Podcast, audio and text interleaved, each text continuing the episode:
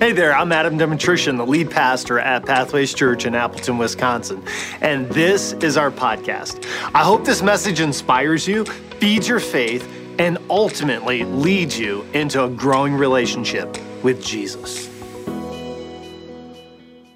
So, what would you uh, like people to line up at the end of your life and thank you for?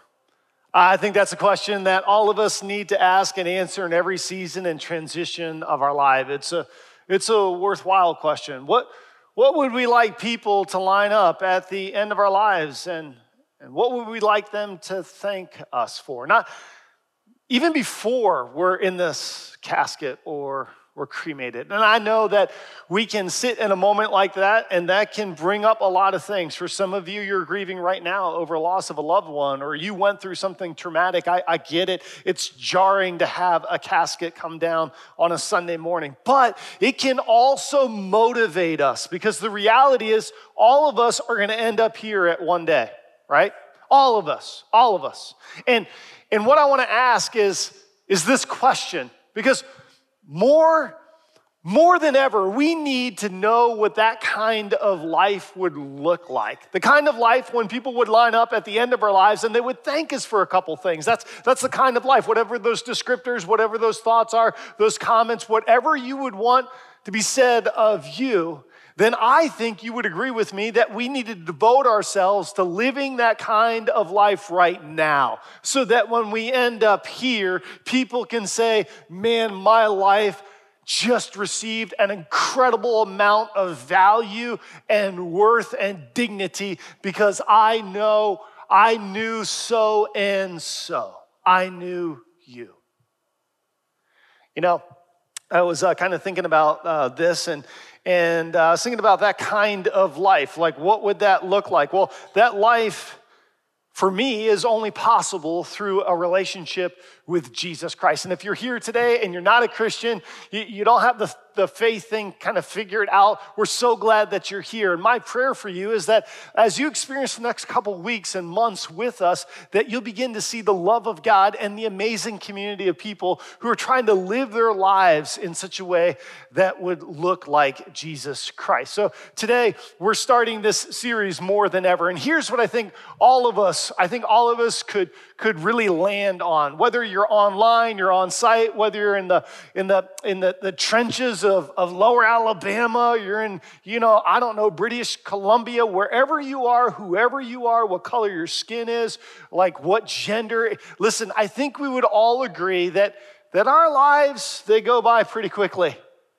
Uh, it, it, it comes and it goes. And doesn't it seem like the older you are, the faster it goes? It's like when you were a kid, you were wishing, like, I cannot wait till Christmas.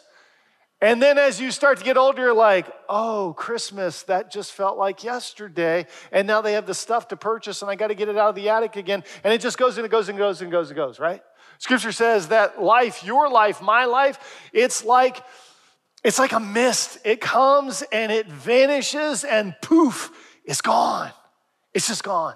In fact, the psalmist said this in, in Psalm 90. Listen to the verse. It says, For our days, I think you would, you would really find this to be true. Our days, they may come to 70 or 80 years might come to 70, 80 years if our strength endures. And listen to this next part.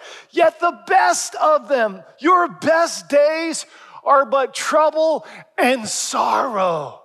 Man, thanks, Pastor, for bringing me to church today. That's so inspiring. You got the casket, now you're reading the psalmist. Wow. Talk about like, this is uplifting, this is encouraging. For they quickly pass and we fly away. Now, did you kind of hear as the psalmist kind of wrote this under the inspiration of the Holy Spirit? It's almost like a math equation is going on in his head. Uh, bring that verse up again, the first part of Psalm 90, verse 10. Read the first three words with me. Our days may. Our days may come to what? 70 or 80 years, right? I think we all could say life expectancy, 70, 80 years. And so, um, I need some audience participation. So, uh, question How many days are in a year? 365, right? So I was kind of thinking if the psalmist was thinking, like, okay, so then how many days total do we have in life? So if you take 70 years times 365, it's uh, 25,550 days. 80 years is 29,200 days. So I was doing this, I was writing my message in, in my study, and I thought to myself, I wonder how many days I have left. Did anybody? I see somebody pulling out their iPhone. I am 38 years old. So this is what I did. Assuming that I'm going to live to 80 years old, I did the math, I ran the numbers. I just turned 44 last week, uh, August 3rd. So I subtracted, did all that. I felt like I was doing like, like trigonometry. I know it was just basic arithmetic, but I felt really smart in that moment. And I landed on 13,130 days left that I have on this earth. Some of you are thinking, man, I wonder how many days I have. Some of you are like, I don't want to know how many days I have. And some of you are like, man, that's a lot of days. But the question is not, it's not how many days you have left. The, the question is, what is the most important part of every day that you do have left? What's the most important part of every single day that you have left until you're in one of these? And I would contend that the most important part of every single day that you have left on planet Earth is the part of the day that you spend time with God. It's the time where you get alone and you spend in His presence, reading His Word and talking and communicating with Him in prayer. That's the most important part of your day. And you know what's crazy about that is that this is exactly what Jesus modeled for you and me. You know, this is what he taught us. We, you might have heard if you've been a believer, we sometimes refer to this time with God as a personal devotion time or a quiet time or a time that I get alone with God. We here at Pathways, we, we call it our chair time. We, we, it's one of three environments. This isn't like a church program. This isn't like something that we made up. This was practiced and modeled by Jesus Christ himself. He's our example. He spent time with his Father. Did you catch that? The sinless Savior of the world needed to spend time with God Himself. While he was on planet Earth, fully human and fully God, he gave up the privileges of heaven and he walked across to earth and he said, You know what? I'm gonna live this life so that I can save all of humanity. But his most important part of every single day for the 33 years that he walked the face of the planet was to make sure that he spent time with God himself. Look at Luke chapter 22, verse 39 with me. Here are a couple verses. It says this Jesus went out as, say that next word, as, as usual to the Mount of Olives, and his disciples followed him. Where Jesus oftentimes prayed, his chair time, air quotes, was at the Mount of Olives. I've been to the Mount of Olives. I, have seen those olive trees and I've looked over the city of Jerusalem. You could see it in the distance. And I stood on that dirt and I thought to myself, Jesus connected with the Father right here. Jesus would connect with the Father praying as usual. It was his habit. Question How do you form a habit? You know what you need? You need two things to form a habit you need practice and you, you need repetition. You need to practice and you need to repeat that habit, that discipline, that practice. You have to get into the environment, you have to get in the environment of your chair, of spending time with God. Uh, another verse out of Jesus' own life, very early in the morning, Mark chapter 1, verse 35. While it was still dark, Jesus got up and he left the house and he went off. Where? Where did he go?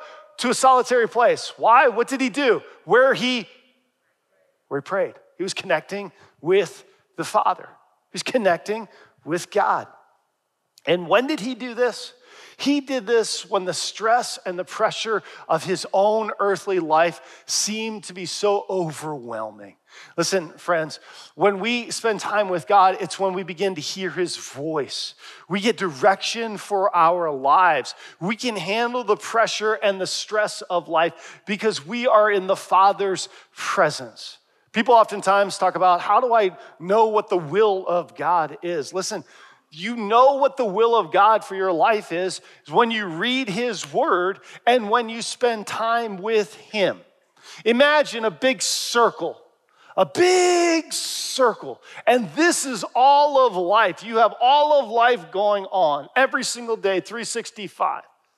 When you take time and you find that place that's quiet, no distractions, no multitasking, no phone, and you get in to spend time with God, what is happening is that you are making your way to the center of God's will for you because that's where you hear Him. That's where you begin to discern and, and hear his voice and read his word. That's where your faith is strengthened. That's where you gain insight. That's where you get wisdom. That's where, that's where you hear this, the scriptural commandments and the teachings. And that's where you receive grace. That's where you connect with God. That, that, that's what sustains you. That's what feeds you. Like hearing his voice, reading his word, talking to him. This is where we renew and we rejuvenate our soul. This is where we spend time in prayer and we say things to him that we can't say to anybody else. And what does he do? He begins to speak and to lead and to direct our lives. And the more pressure and the more stress that you experience in life, if you're anything like me, first time you wake, you wake up in the morning, don't you have those anxious thoughts about what's going to happen today, what I got to do? I got this going, I got to remember this. And, you, and it just, listen, you need the peace of God to spend time with Him in His presence. It doesn't mean your life is going to be perfect. It doesn't mean you're not going to have valleys. You are. But I can promise you, when you spend time with the Lord, you're going to begin to live with confidence. You're going to live an obedient life, and you're going to continue to be honest with Him because He's going to do life with you. And He's placed His Spirit inside of you, closer than your own skin, to comfort you and convict you and to challenge you and to guide you through your days. Amen? So, notice what Jesus did when he was praying to the Father. Listen to when he prayed, Luke chapter 5. Yet the news about him spread, about Jesus spread all the more, so that the crowds of people came to hear him to be healed of their sicknesses. But Jesus often, often he withdrew to lonely places and he prayed. Imagine for a second, this is Jesus Christ. Imagine on your busiest day, Jesus' day was 10 times busier with the enormity of pressure to Jesus, can you heal me? Jesus, can you come here? You said this, Jesus. What did you mean by this? The Sadducees and Pharisees are coming after you. You got a target on your back. You are walking around. You know your days are numbered. You know the task that you came to do because you're living with purpose. You know that there's a sense being the, the Savior of the world, that the enormity of all sins are going to be upon you. And yet people are pressuring you. They're saying, We need help. Can you? Would you? Can you? If Jesus had an iPhone, can you imagine the amount of text that he would get on a daily basis? Would you text him? I would. Hook me up, help me. I'm, I'm tired. What can we do? Can you talk to me? I got somebody who's sick. What about this? I mean, can you just imagine the disciples? Let alone Jesus? And the more the pressure and more the stress grew, what did he do? He would withdraw and he would go to a lonely place and he would spend time with the Father. Listen, this is what I've learned in life. Your life can be either driven by pressure or by purpose. And if you don't know who you are and why you came to live with purpose, people will define your purpose for you. You'll be molded and conformed and influenced by people around you and the world's thought process and the world's ways, and you'll miss God's voice. It'll get so covered up, and, and, and, and you won't hear that gentle whisper like Elijah. Remember? We hear his voice when we spend enough time with him alone. It's where we learn to be faithful. It's where we grow in our heart. It's where all of a sudden we're transformed because we're spending time with God. So, If you're new to this, here's what I want to invite you to do. I want to invite you to begin to sit with God and spend some time with Him.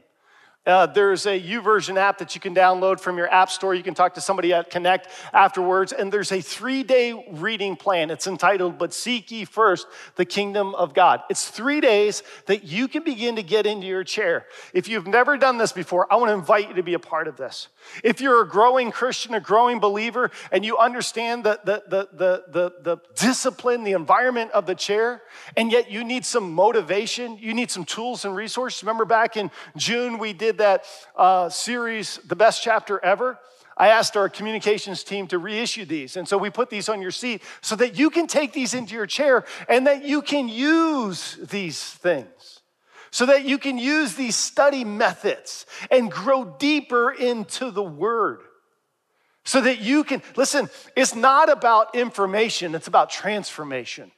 It's about applying the word. It's not just knowing all the, the references and all the, the, the, the theological thoughts and all the people of the Bible. It's not the, it's his story becoming your story.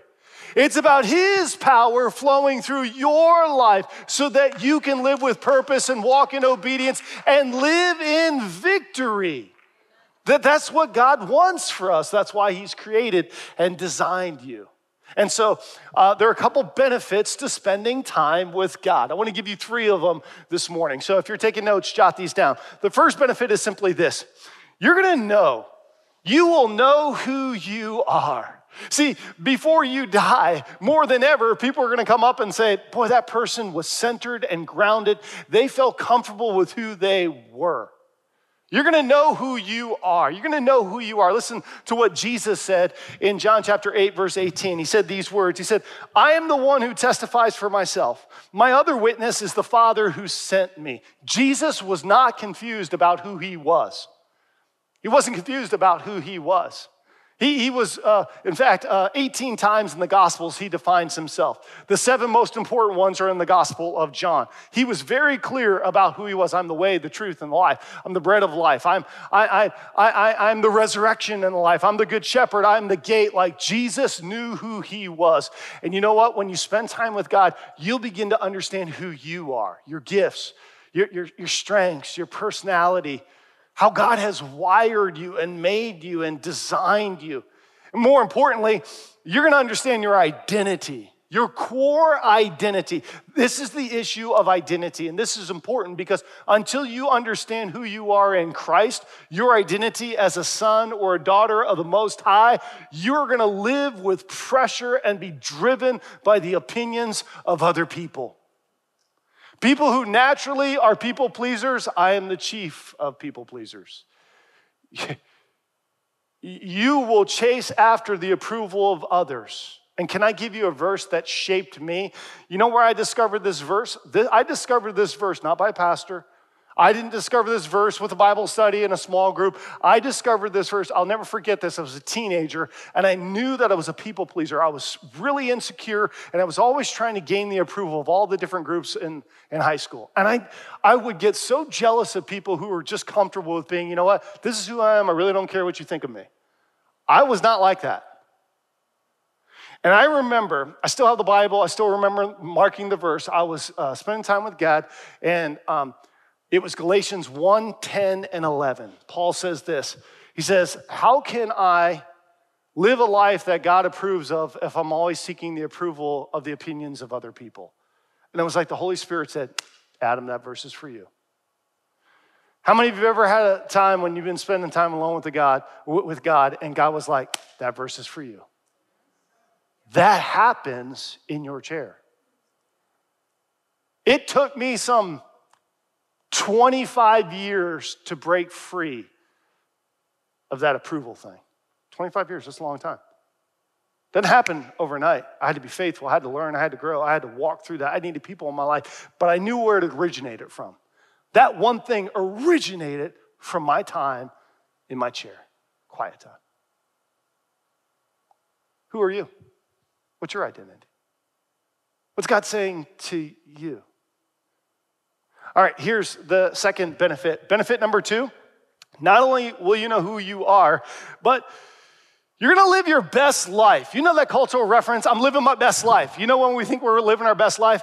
When we're on the pontoon with our friends or our girl and we're out there and we're, and the, the, man, the sun is perfect. It's a Wisconsin day in the middle of July and it's at, we, we think to ourselves, this is about as best as it's gonna get. Is that even a proper sentence? This is about as best as it's gonna get. I felt like my mom right now is like, Adam, Adam. I was an English teacher. Did I not teach you anything? Living my best life.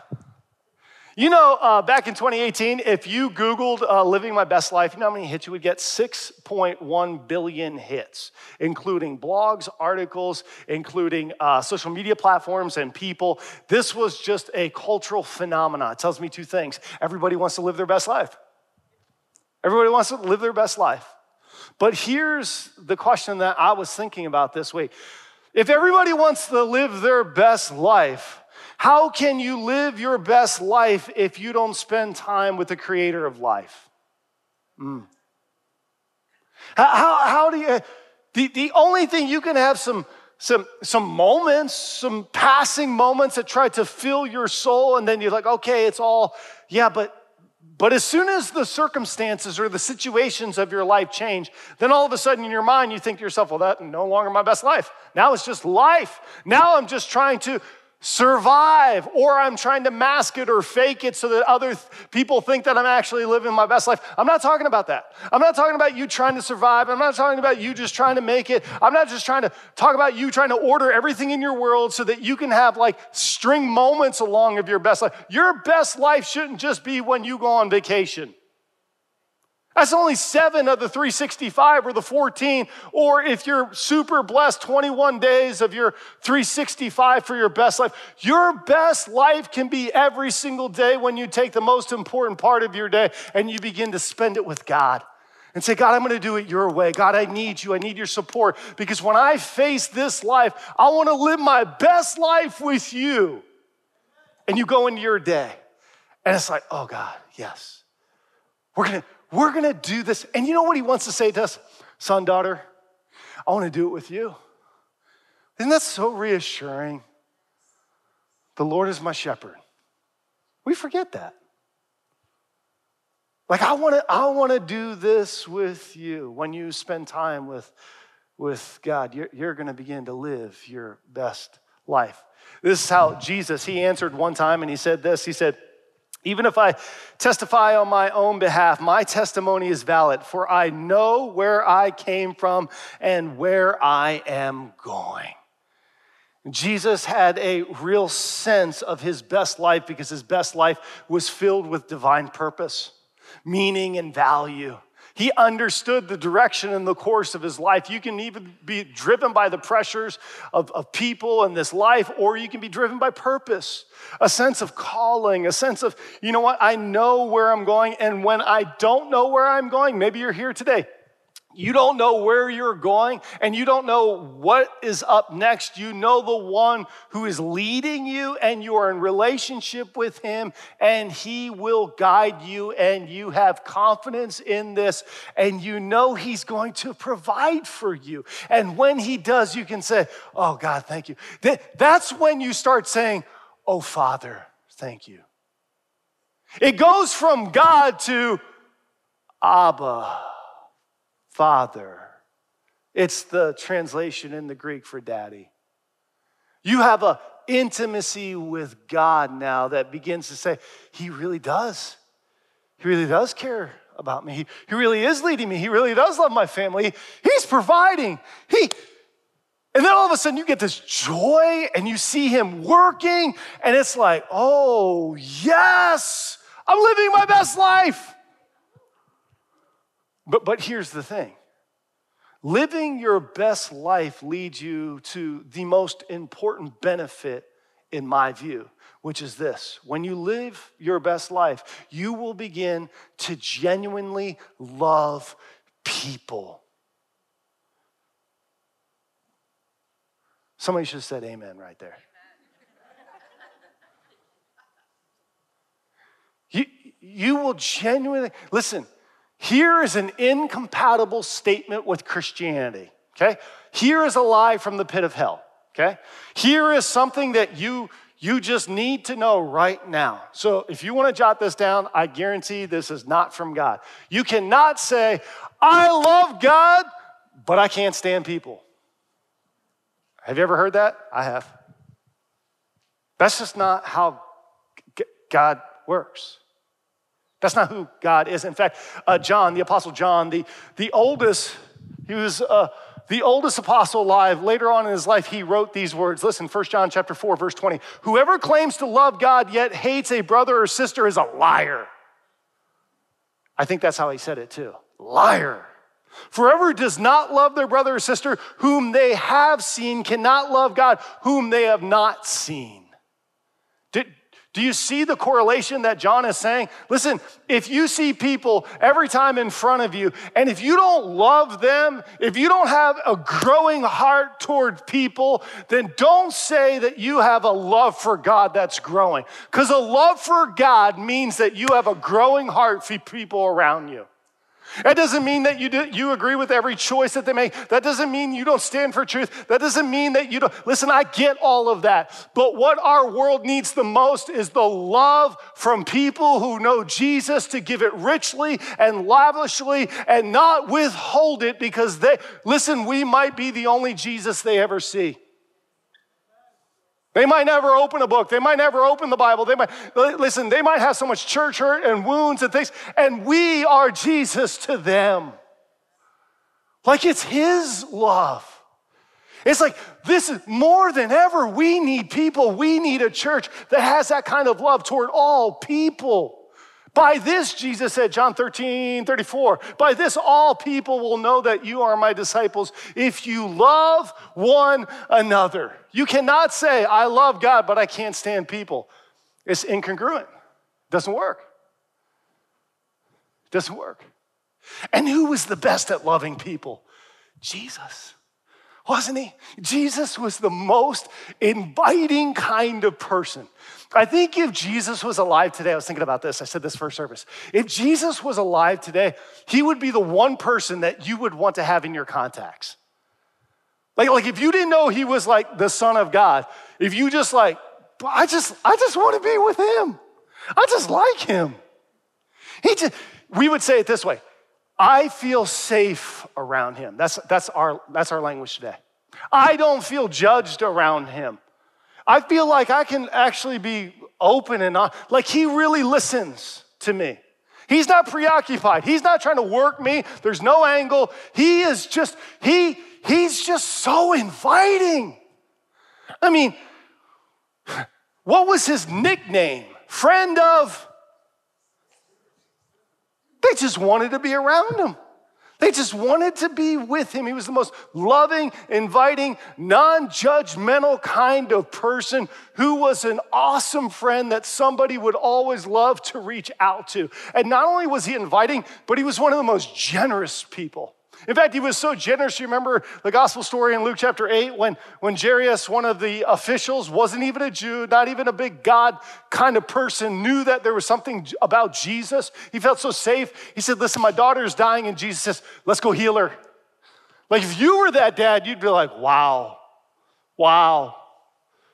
And so they're all making their way and they're going to go heal this little girl. They're going to, and, and uh, during that time, there was a woman who was unclean because she had an issue with, with bleeding. She was just bleeding. We don't know what that necessarily references, but she was bleeding in such a way d- during ceremonial and Jewish customs, she would have been unclean. So she couldn't be in a social gathering or setting like that. And yet she came out because she felt so loved and protected and safe with Jesus. And she just reached for his cloak and Jesus stopped and he said, Whoa, time out. Who, who touched me? Who touched me? I, I felt some power go out from me. There was something here. Rather than just moving on, rather than just say, I got somewhere to go, I gotta be here, da, da, da. he was generous. He built enough margin and enough space in his calendar and his day to acknowledge and say to that woman, Woman, you are clean, you are healed. He stopped and he paused and he was generous with his time.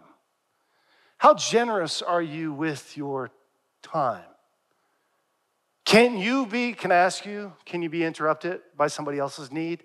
Or is it all about your needs? All about your comfort, all about your, you, you, you, you. Or can you, hey, someone needs me. I can make some room. I can juggle. I can, I can flex. He was so generous. And not only was he generous, this is probably my favorite attribute of Jesus. Jesus, this is the one that I want to grow in for the rest of my life.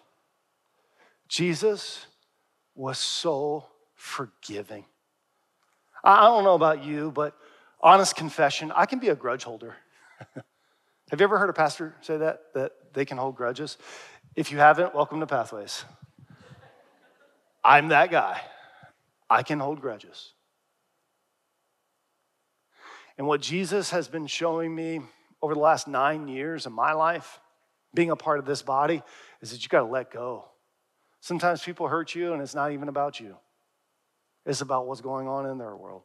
And sometimes you just have to learn to take it and say, you know what, give it to God. I forgive, I forgive. And you say, Adam, yeah, but how do you do that? You know how you do that? You look at Jesus. Jesus was so in touch with God, it blows my mind. It blows my mind. You know why? Because when he was hanging on the cross, do you know what he was praying? He was praying a prayer of forgiveness for people who put him on the cross. I can't even imagine. I can't even imagine. He says in Luke uh, 23, he said, Father, forgive them, for they know not what they are doing. And what were they doing? At that very moment, dividing up his clothes and casting lots to see who would get all of his clothes. Do you know what I would have been praying as the Son of God? Do you know, you know what I would have been doing? Ryan, I would have been like, I'm gonna, I'm coming, I'm t- I would have been like, I'm taking, Father, it's go time.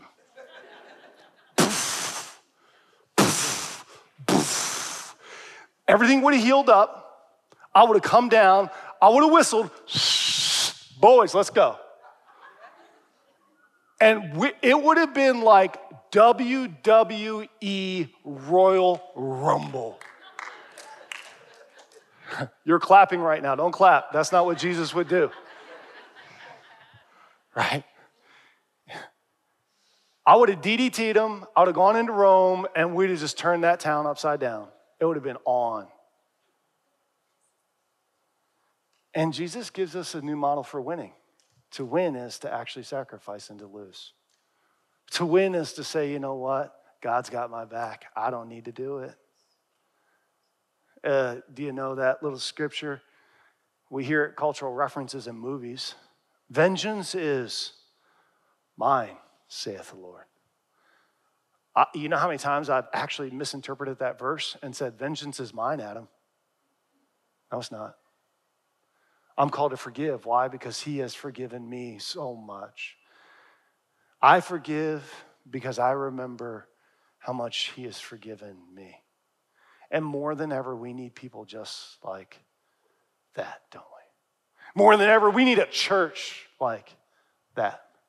More than ever, we, we need to be the kind of people who are so forgiving and kind that when we see human beings, they're worthy of being valued and known and loved and cared for by inviting them to experience the grace and the truth of our merciful Savior, Jesus Christ. More than ever, we need to be the kind of church, to be these kinds of people, so that our world may know what the life of a Jesus follower is like. To know that we can succeed and thrive and do this life with a God who loves us and is for us and is for every single person in our world so they may know Him. You know, this week was a hard week for Laura and I. In fact, some of you, as you were coming in today and first service, one of the things that I value as a pastor is being incredibly honest and balancing that honesty with, with also vulnerability and with um, uh, an attitude of um, having a biblical and a God centered direction for my life and as the shepherd of this flock to, to lead us. And so people were asking me, well, you know, how's your week? And I was like, it was good, but it was a hard week. It was a hard week. And people kind of like, yeah, okay. I said, you'll hear more about it. This week was a hard week for Laura and I because Thursday we drove down to Dayton, Ohio, because one of our friends, um, two of his family members were murdered. Uh, Brett Anderson and I, we served on the same church staff. He was our IT director. We knew Brett and Sarah for seven years. We were actually in a small group with them for a short season. We knew their kids. I'd been to their home. Like we did life together. We were in our early mid 20s. And not this past Friday, but the Friday before, on August 5th, Sarah and their youngest daughter, Kayla, had come home from grocery shopping around 11:30 a.m. They were unloading groceries, the garage door was open, and a neighbor who suffered from schizophrenia had a psychotic break, and a 39 year old gentleman walked over and he shot Sarah in the back three times. He walked through the house and saw their 15 year old daughter, Kayla, and killed her. And earlier, I was, um, it was a tough, oh, it was a tough funeral. It was about, it was about the worst thing I've ever seen at a funeral. And I've, I've seen a lot of things at funerals. I've buried a baby before. I've done funerals for teenagers. I've, I've been a lot. I've seen a lot. But it was about as worse as I've ever seen, friends. to watch my friend grieve. You did the graveside, and my former pastor invited me, said, Adam, would you say a couple comments and commit Sarah and Kayla to the Lord? Thankfully, the family, they're believers. But it's so raw, it was so hard, it was so. We got to the cemetery and you know how they have the tent and then about four or five uh, uh, chairs, two rows, two or three rows. And there was Kayla here, and I'd never seen this before, but then there was the second casket staggered in height, and there was Sarah and Brett and his oldest daughter, Olivia, sitting right there with their extended families. And I thought, oh, dear God. You remember what I said last week? The worst question we can ask God is why. Sometimes we just have to say, God, I don't understand. It hurts so bad, but now what? Now what? And earlier in the service, I said to you that I have 13,130 days left, but the reality is, I might only have one left. You might only have one left. Kayla was 15 years old. She was going to be a sophomore in high school, JV soccer. Sarah, oh.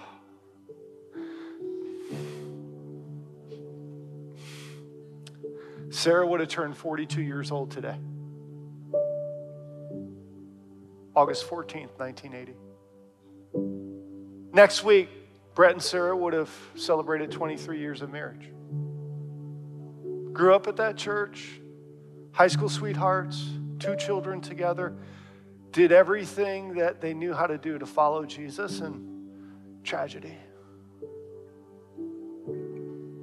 And I share this with you because it was a hard week, and when Pastor Gary had this creative element to kick off this series with the casket, I thought, man, that's going to be heavy. But I felt like we should do this because it serves as a reminder to you and me that all of us are going to be here. And so we need to get really serious about the lives that we're going to lead until we get here. Our world needs it. Our world really needs it. And when Pastor Gary, when we as a team were talking about this, there was no way that I would have known that in a couple weeks that tragedy was going to hit Brett and Sarah. And then we were there, and then I see this, and all of it just kind of comes together. And as I'm driving home yesterday with Laura, it's like we're crying, we're talking, we're thinking. I was thinking about you, I was praying for you, and this for me is more than a message. This for me is more than maybe a series. This for me becomes my heart becomes an anthem of saying, Oh man, more than ever, more than ever, more than ever. And so maybe you're online today and you're watching, and my question to you is Do you know Jesus Christ? Because more than ever, today is your day. You're in the room. In a moment, I just want to pray for us as a congregation, for us as a body. The truth is, you could walk out of here today, you could hop on the 41, and you could have, God forbid, a tragic accident. An 18 wheeler could jackknife in front of you. You don't know. You don't know. You go to work tomorrow. God forbid it, we could send our kids off, something breaks, snaps out of school. It can happen. It has happened. It is happening. And so, with every head bowed and every eye closed, I just need to ask you in this moment if you have a relationship with God through Jesus Christ. If, if you don't, I beg you, I plead with you, would you surrender your life to Him? Would you give Him your life? All you need to do is to repent and confess of your sin. I'm sorry I was wrong, Lord. Forgive me. You don't need to earn it, work for it. You can't strive. All you can do is receive the free gift of salvation. Scripture says in Romans chapter 10, verses 9 and 10 if you believe in your heart and confess with your mouth that Jesus Christ is Lord, you will be saved. You will be saved. Wages of sin is death. Romans 3:23. 623 though says, but praise God. Praise God. The free gift of God is eternal life through Jesus Christ. If you're here today, you're watching online today, and you don't know Jesus Christ as your personal Lord and Savior. You might know about Him. You might you understand maybe the broad story and some of the implications, and maybe you're even a churchgoer. But but coming to church doesn't make you a Christian. Having a relationship with God through Jesus, accepting His sacrifice on the cross, that's what makes you a Christian. Changes your identity allows you to begin to live your best life and for you to genuinely love people. If that's you today and you want to receive Jesus Christ as your personal Lord and Savior, would you just slip up your hand right here, right now, in this room? I want to acknowledge you in this moment. We're going to pray together. Yep, you can put your hand down. Who else? Anybody today? Yes. Thank you. Anybody else today? You're watching online, just type it in, text somebody, tell somebody. I believe that God is speaking to our online church family. You didn't stumble across this on accident on YouTube. Somebody didn't share a link with you. Somebody didn't invite you here today on accident. God knew you would be here today. He brought you here today so that you could receive His love and His mercy. Okay, can we pray this together in full voice as a church family? Let's pray together. Heavenly Father, thank you for loving me for sending Jesus to die for me. More than ever, I need you. Forgive me of my sin. I repent. I was wrong. Forgive me. Now come into my life. I accept you as my Savior and my Lord. Now lead me to be more like you. And I want to spend time with you as much as possible each and every day of my life. In Jesus' name.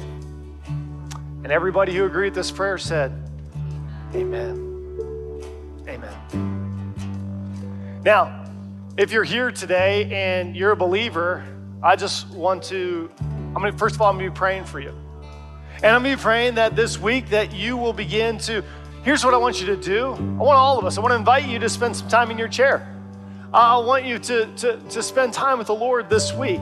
Remember, it takes practice and repetition. Here's the second thing. Some of you are longtime followers of Jesus. You need some fresh motivation. Like, yeah, I kind of know. I know that message. I get it. Here's your fresh motivation. Here's what I want you to do. Like today, tomorrow. I don't mean to be morbid, but I want you to write your obituary. I want you to write what you want people to say about you, and then I want that to be a source of motivation. Because the only way you're going to get there is if you begin here. The best part of every single day is spending time with the Lord and being in His presence.